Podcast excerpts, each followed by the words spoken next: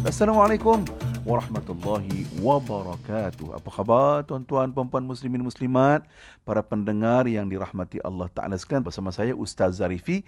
Tentunya ya, tanyalah Ustaz di Britain FM. Saudara dalam hadis Rasulullah sallallahu alaihi wasallam sebut la yu'minu ahadukum hatta yuhibba li akhihi ma yuhibbu li nafsihi.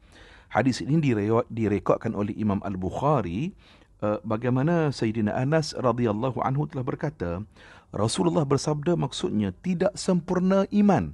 Tak sempurna iman seseorang daripada kamu sehingga dia suka akan saudaranya mendapat kebaikan seperti apa yang dia sendiri suka mendapatkannya.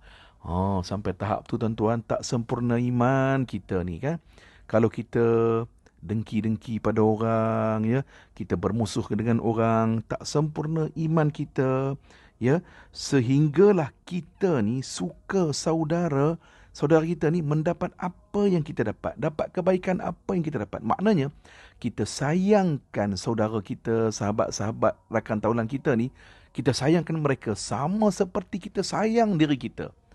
Ha, sampai tahap tu tuan-tuan barulah sempurna iman kita kerana itu tuan-tuan yang dirahmati Allah, ya, um, Rasulullah sebut kepada kita kan al-muslim akhul muslim, seorang muslim itu adalah bersaudara bagi seorang muslim yang lain. La yadhlimuhu, ya, Nabi kata uh, kita ni tak boleh buat zalim kepada orang, tak boleh aniaya orang pada masa yang sama la yakhdhuluhu. Uh, kita juga tak boleh membiarkannya dianiaya. Ha, maknanya kita kena tolong orang yang dianiaya. Dan kita juga tak boleh buat aniaya pada orang. Tak boleh kita menzalimi orang. Jadi tuan-tuan, ini penting. Inilah akhlak yang diajarkan oleh Rasulullah sallallahu alaihi wasallam kepada kita kan. Maknanya bila kita baca hadis begini, kita tak sanggup untuk scam orang.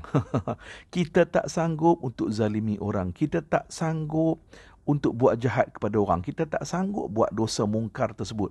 Sebab apa? Ha, sebab tadi Nabi sebut kita ni sesama kita jangan kita menzalimi orang ya, jangan buat jangan buat aniaya kepada orang ya. Jangan lupa ya tuan-tuan, hidup ini dia berputar rodanya.